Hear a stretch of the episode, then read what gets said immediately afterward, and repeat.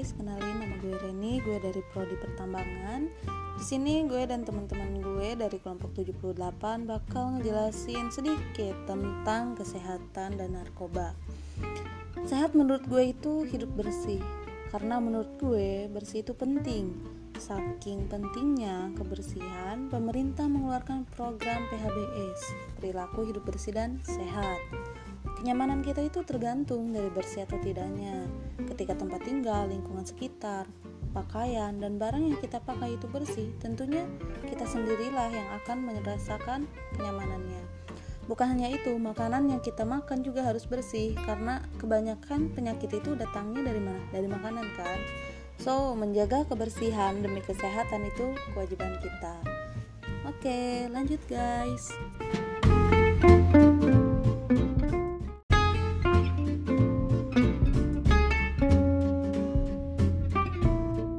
Hai teman-teman, kenalin nama gue Eska Kamelia, gue dari Prodi Teknik Industri. Di sini gue akan jelasin definisi sehat. Definisi sehat adalah sehat bukan sekedar terbebas dari penyakit atau cacat. Orang yang tidak berpenyakit pun belum tentu dikatakan sehat. Dia seharusnya dalam keadaan yang sempurna, baik fisik, mental, maupun sosial. Definisi sehat mengandung 3 karakteristik, yaitu 1. Merefleksikan perhatian pada individu sebagai manusia.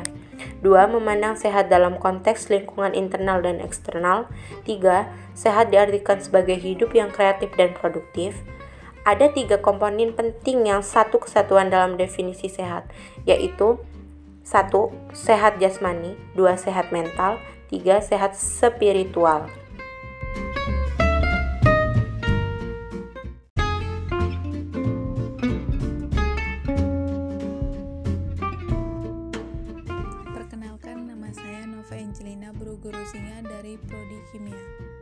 Menurut saya, pentingnya menjaga kesehatan adalah hal yang utama dalam hidup. Karena apabila kita tidak sehat, maka apapun yang kita lakukan tidak akan setara dengan apa yang kita inginkan. Contohnya, kita mau belajar, kita tidak konsentrasi, kita mau bekerja juga kita tidak konsentrasi. Oleh sebab itu, kesehatan adalah hal yang utama dalam tubuh. Makanya kita harus jaga kesehatan. Terima kasih. Sistem imun tubuh adalah senjata bagi kita. Nah, apalagi di tengah pandemi seperti ini, daya tahan tubuh kita itu harus bisa kita andalkan. Nah, keberadaan sistem imun inilah yang kemudian menentukan daya tahan tubuh kita, seberapa kuat dia akan melawan. Jika perlawanan tersebut gagal, maka kita akan sakit. Nah, sebaliknya, jika perlawanan kita berhasil, tubuh kita itu nggak akan merasakan sakit sama sekali karena imunitas tubuh kita itu sangat kuat. Lalu cara meningkatkan sistem imun tubuh yaitu pertama makan sayur dan buah nih. Nah, kalian tuh makan sayur dan buah itu harus teratur. Lalu kurangi stres dan nggak usah mikir aneh-aneh deh. Lalu kalian itu harus rajin olahraga ya. Lalu kalian itu istirahat yang cukup, nggak usah begadang. Lalu berjemur di bawah sinar matahari. Lalu jauhin kebiasaan jorok. Kalian harus rajin mandi. Belum mulai kelas, mandi ya. Mandi sore, jangan lupa. Oke, terima kasih.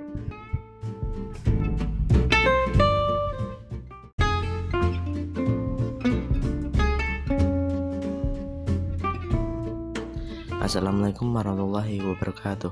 Perkenalkan, nama saya Ahmad Ramasuri dari Prodi Teknik Sipil. Saya akan sedikit menjelaskan tentang sehat fisik dan sehat rohani menurut saya. Menurut saya, sehat fisik adalah segala sesuatu yang kita lakukan saat berolahraga ataupun kegiatan lainnya tanpa terlalu kelelahan. Menjaga kesehatan fisik itu dengan cara makan teratur, istirahat yang cukup, dan berolahraga yang cukup. Sehat rohani menurut saya, segala sesuatu yang kita lakukan tentang agama, yaitu beribadah dan menjalankan perintah lainnya yang ditentukan oleh Tuhan yang kita percayai.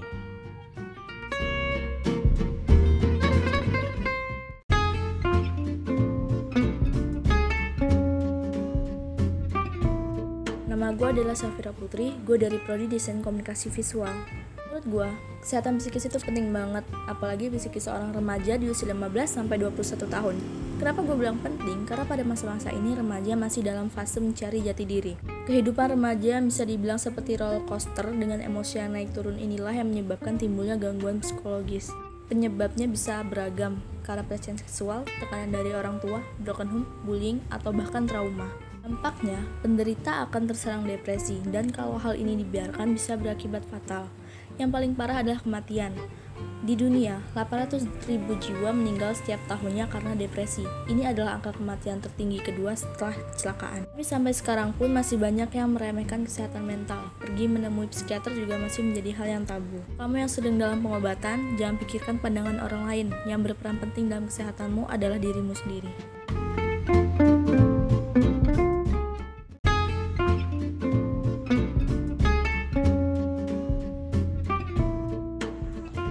Saya Muhammad Ujian Tadripsilo dari Prodi Teknik Material kelompok PPLK 78 Sainda. Macam-macam gangguan psikologis. 1. Gangguan kecemasan atau anxiety disorder. 2. Gangguan suasana hati, mood disorder. 3. Gangguan psychotic disorder. 4. Gangguan obsesif kompulsif, COD. 5. Gangguan kontrol impuls dan kecanduan, ICD. 6. Gangguan kepribadian, personality disorder. 7. Gangguan stres pasca trauma, PTSD. 8. Gangguan dissociative disorder.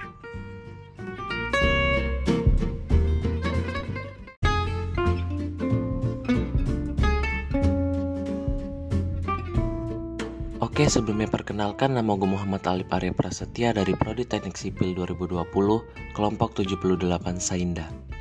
Di sini gue bakal berbicara tentang pengaruh lingkungan terhadap kesehatan. Menurut gue, selain kita harus menjaga gaya hidup sehat, menjaga pola makan, lingkungan juga memiliki pengaruh yang cukup besar terhadap kesehatan kita.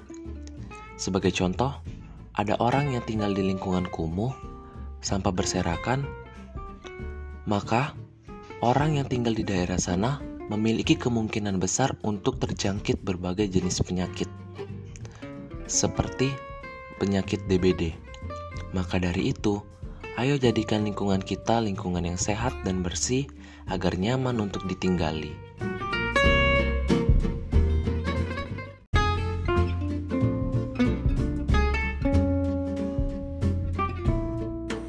Perkenalkan, nama saya Reren Mordekay Hutauruk dari kelompok 78 Sainda.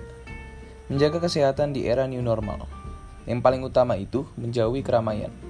Jika memang dibutuhkan untuk keluar rumah, jangan lupa memakai masker dan membawa hand sanitizer. Dan akan lebih baik lagi untuk rajin mencuci tangan. Masak makanan sendiri lebih baik dibanding beli makanan di luar.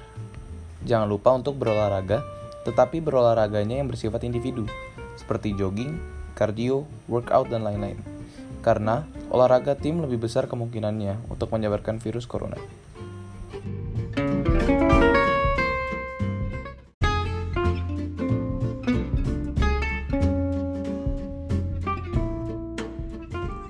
Halo semuanya, kenalin, nama gue Lidia Alhaisyadewi dari Prodi Teknik Geomatika.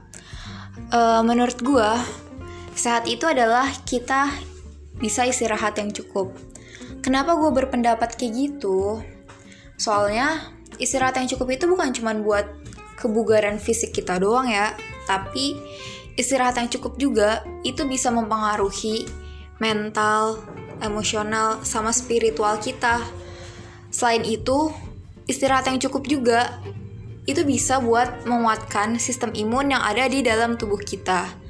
Jadi gitu.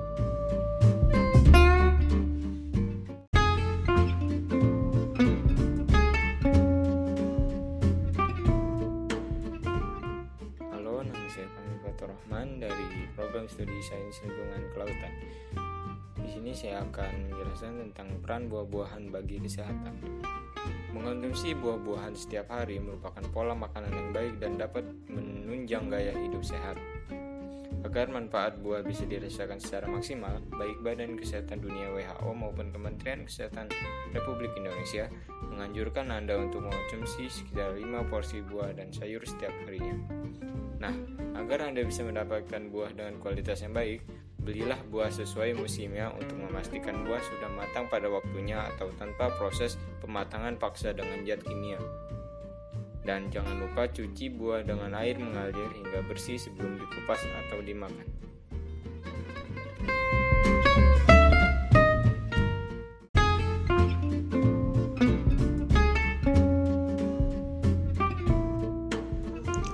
Halo, perkenalkan, nama saya Samprater Purba dari Prodi Teknik Biosistem. Nah, di sini kita akan membahas tentang kesehatan. Seringkali kita mendengar ada sebuah ungkapan di dalam tubuh yang sehat terdapat jiwa yang kuat. Saya coba merenungkan kembali ungkapan ini, apakah benar ada hubungan antara tubuh yang sehat dengan jiwa yang kuat? Jadi, sehat itu ada dua macam sehat, secara fisik dan secara psikis. Untuk kuat secara fisik, kita harus sehat secara fisik dengan cara berolahraga, makan sehat, dan tidur teratur. Dan untuk memiliki psikis yang kuat, kita dapat mendekatkan diri pada agama, berpikir positif. Jadi, jika menerapkan pola hidup yang sehat, kita akan mendapat psikis dan jasmani yang kuat.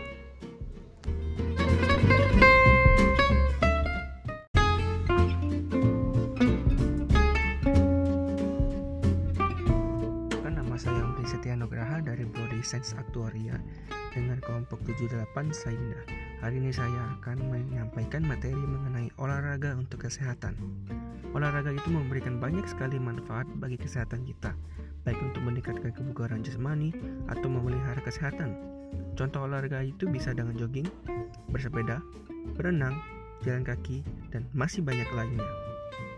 Penyakit kronis seperti serangan jantung, diabetes, tekanan darah tinggi, dan osteoporosis dapat dicegah melalui aktivitas olahraga. Selain itu, olahraga juga dapat bermanfaat untuk kesehatan tulang, otot, dan sendi.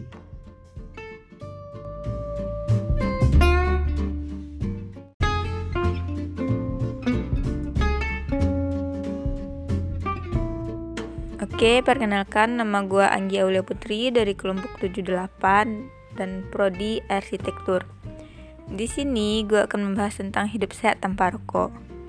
Teman-teman semua sudah pada tahu kan ya bahaya dari rokok, dan teman-teman juga sudah tahu rokok tidak hanya membahayakan diri kita sendiri dan juga dapat membahayakan orang sekitar kita dan atau lingkungan kita sendiri. Maka dari itu, kalau teman-teman mau hidup sehat atau hidup tentram, sebaiknya hindarilah rokok. Karena rokok dapat menyebabkan sakit yang berbahaya dan itu sudah banyak merenggut nyawa-nyawa orang karena rokok. Sekian, terima kasih.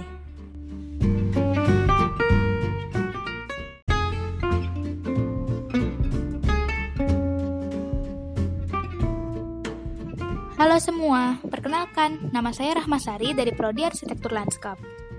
Kalian tahu nggak sih, ada cara yang gampang banget buat jaga kesehatan tubuh kita? Caranya itu dengan minum air mineral yang cukup setiap harinya. Ingat, air mineral ya guys. Emang apa sih bedanya air mineral sama air putih biasa?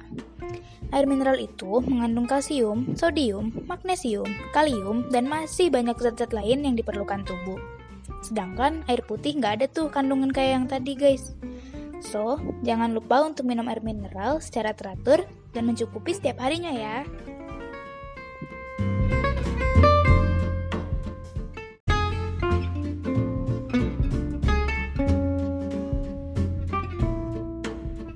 Perkenalkan, nama gue Sabrina Azim Rahma dari Prodi Teknik Lingkungan. Menurut gue, sehat itu tentang berpikir positif. Orang yang berpikir positif cenderung lebih sehat karena mampu menghadapi stres yang dimilikinya dengan baik. Mereka juga cenderung lebih mudah menjalani gaya hidup sehat, sehingga tidak rentan terserang penyakit. Berbagai masalah manusia, mulai dari gangguan tidur, depresi, stres, kecemasan, penuaan dini, hingga kenaikan berat badan, seringkali dapat diatasi dengan berpikir positif.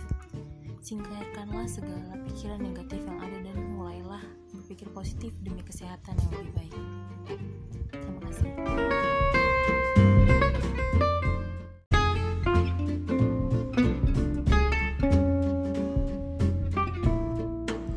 seru banget kan apa yang tadi udah disampaikan sama temen gue?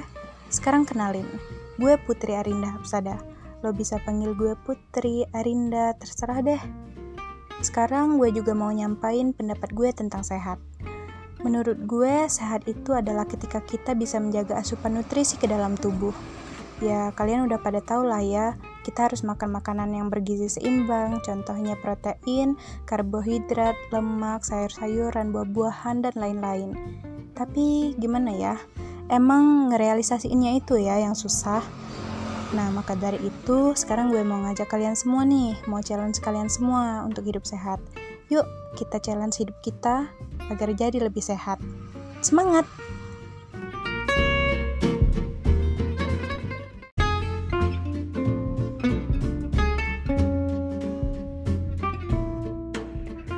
Oke guys, next gue ya. Perkenalkan, nama gue Rifki Maulana dari Prodi Teknik Lingkungan 2020 kelompok 78 Sainda. Kali ini gue mau menyampaikan tentang materi 4 sehat 5 sempurna. Nah, konsep 4 sehat 5 sempurna ini dibagi menjadi 4 bagian guys. Pertama, makanan pokok seperti nasi, lauk pauk seperti daging-dagingan, sayur seperti kangkung, bayam, dan buah-buahan seperti jeruk dan lain-lain. Dan yang menyempurnakannya adalah susu guys.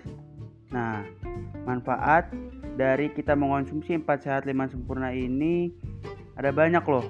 Pertama, sumber karbohidrat untuk tenaga kita, protein untuk membangun tubuh kita, dan berfungsi dalam mengatur sistem kekebalan tubuh agar tidak mudah sakit. Jadi, ayo kita memperbanyak memakan makanan 4 sehat 5 sempurna di masa pandemi ini untuk kebaikan kita masing-masing. Itu aja sih dari gua, next ya.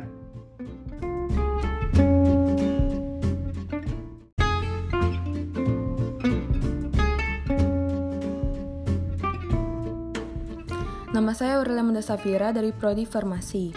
Ngomongin tentang kesehatan, kalian tahu nggak sih, Indonesia itu adalah pasar besar peredaran narkoba.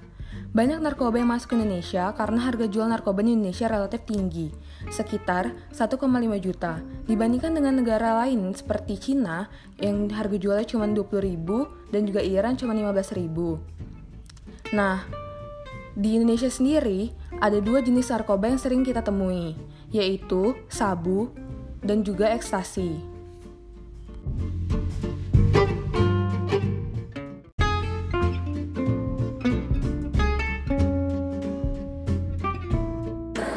Perkenalkan, nama saya Rahmawati dari kelompok 78 Sainda. Bahaya narkoba bagi remaja. Penggunaan narkoba dapat menyebabkan efek negatif yang akan menyebabkan gangguan mental dan perilaku, sehingga mengakibatkan terganggunya sistem neurotransmitter pada susunan saraf pusat di otak. Gangguan pada sistem neurotransmitter akan mengakibatkan terganggunya fungsi kognitif atau alam pikiran, afektif, alam perasaan, mood atau emosi, dan psikomotor atau perilaku serta aspek sosial.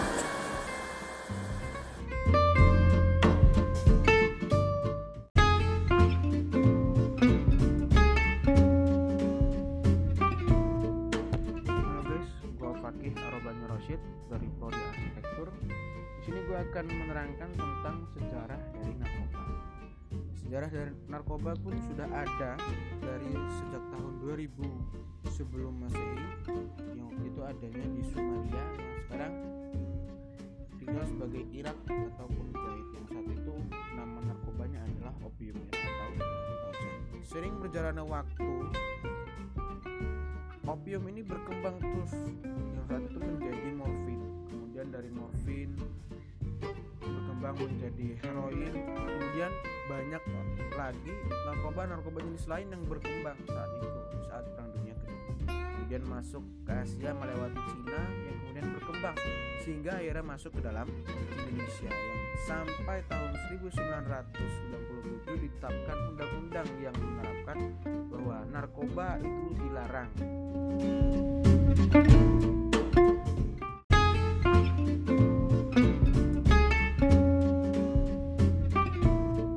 Perkenalkan, saya Muhammad Zain, saya dari Teknik Geologi. Di sini saya akan menjelaskan proses-proses pengguna narkoba.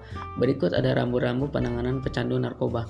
Nomor 1 yaitu pecandu wajib lapor, merujuk pada Undang-Undang Nomor 35 Tahun 2009 tentang narkotika. Pasal 54 menyatakan pecandu narkoba dan korban penyalahgunaan narkotika wajib mengalami rehabilitasi medis dan sosial. Yang kedua, bagaimana jika pecandu itu tidak melapor dan tertangkap aparat? Pecandu yang tertangkap akan dilakukan penyelidikan apakah murni pecandu atau memang terkait sindikat. Yang ketiga, bagaimana bila pecandu tetap diproses hukum dan ke pengadilan? Dalam beberapa kasus, pecandu tetap akan diajukan ke pengadilan karena penyelidik meyakini ia terlibat jejaring sindikat narkoba. Yang keempat, apakah ada panduan hakim mengadili kasus pengguna narkoba? Dalam mengadili kasus tersebut, hakim terikat pada surat edaran Mahkamah Agung Nomor 4 Tahun 2010.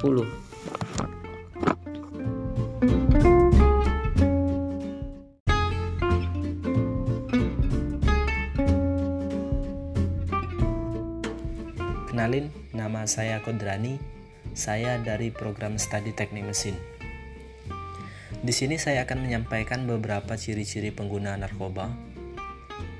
Yang pertama, mata merah serta pupil mengalami perubahan. Yang kedua, turunnya nafsu makan sehingga berat badan menurun. Yang ketiga, hilang motivasi hidup, cenderung emosional, dan bersikap aneh. Yang keempat, lupa atau hilang ingatan. Dan yang kelima, mengurung diri sehingga banyak menghabiskan waktu di kamar sendirian. Terima kasih.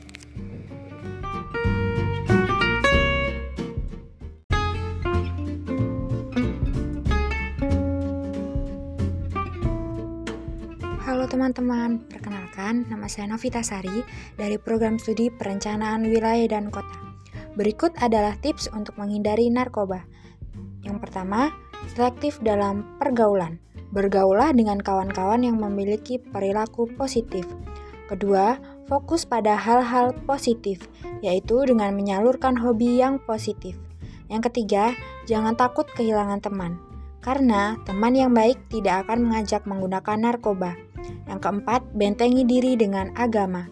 Agama dapat menjauhkan diri dari perbuatan terlarang dan merugikan diri sendiri. Yang kelima, jangan pernah mencoba. Sekali mencoba narkoba, akan sulit untuk berhenti dan akan terus kecanduan.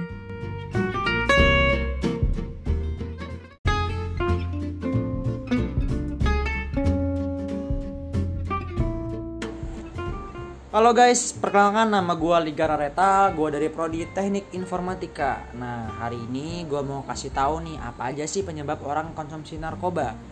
Nih, simak. Yang pertama, biasanya dia itu broken home. Dia pusing di rumah, dia ngelihat berantem tiap hari atau bahkan orang tuanya sudah cerai. Akhirnya dia melampiaskan emosi dia dengan konsumsi narkoba. Ini sering banget sih terjadi 50%. Begitu. Yang kedua, faktor pertemanan. Nih, lingkungan ini pengaruh guys. Ketika kawan-kawan dia konsumsi narkoba, akhirnya dia juga ikutan konsumsi narkoba. Yang ketiga nih, orang tuanya otoriter. Wah, ini biasanya terjadi juga nih. Orang tua sering marahin, diatur A, B, C, D, dan dia tuh gak terima. Dia berontak dalam diri dia. Gitu guys. Oke guys, itu tadi faktor orang konsumsi narkoba.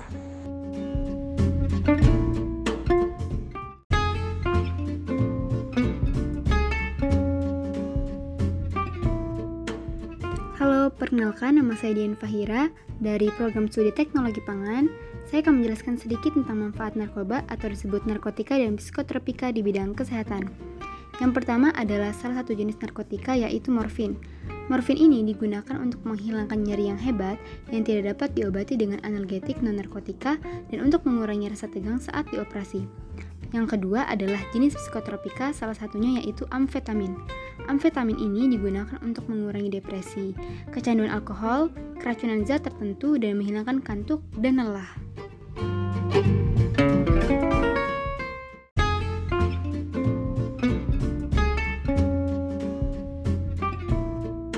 Aja para sodik, di sini akan menjelaskan tentang efek penggunaan narkoba. Yang pertama adalah halusinogen, yaitu jenis narkoba psikotropika yang dapat menimbulkan efek halusinasi yang bersifat mengubah perasaan, pikiran, dan seringkali menciptakan daya pandang yang berbeda. Kedua adalah depresan. Efek yang ditimbulkan adalah sensasi rileks dan mengalihkan stres akibat suatu pikiran. Penggunanya akan selalu merasa sangat malas. Yang ketiga adalah stimulan. Efek yang ditimbulkan membuat bertambahnya energi, membuat penggunanya menjadi fokus, membuat penggunanya juga merasa terus semangat. Dan yang terakhir ada opioid, dimana ini adalah obat penahan rasa sakit namun disalahgunakan untuk menciptakan rasa kesenangan.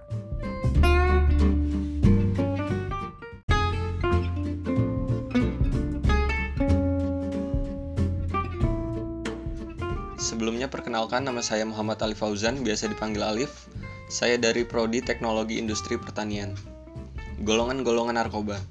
Narkoba dibagi menjadi 3 golongan. Yang pertama ada golongan 1, yang biasanya hanya dipakai untuk riset ilmu pengetahuan. Contohnya ada ganja, opium, dan kokain. Yang kedua ada golongan 2, yang bisa digunakan sebagai pengobatan pilihan terakhir. Contohnya ada morfin dan petidin. Dan yang terakhir ada golongan 3, yang bisa digunakan sebagai pengobatan dengan dosis tertentu. Contohnya ada kodein dan propiram.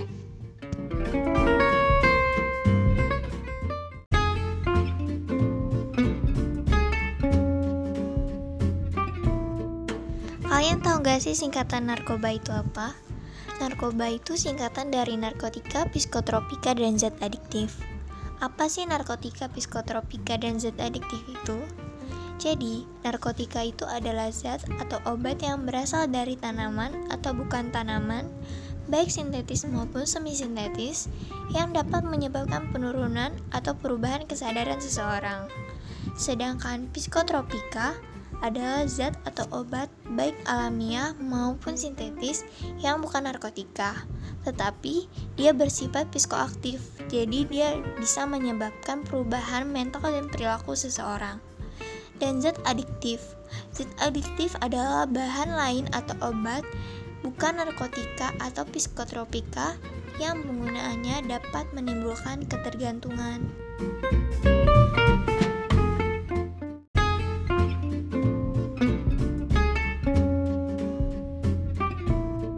Nama gue Romaharani Valencia, gue dari Prodi Rekayasa Kehutanan.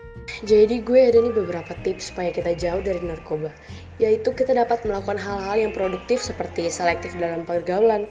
Kita harus menjauhi teman yang berdampak buruk bagi kita. Yang kedua, jangan pernah kita sekali untuk mencoba narkoba, karena sekali kita mencobanya akan terus ketagihan.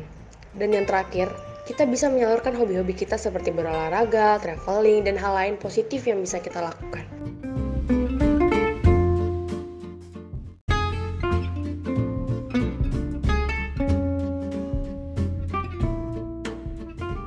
Halo guys, perkenalkan, nama gue Satria Ramadan dari Prodi Teknik Lautan.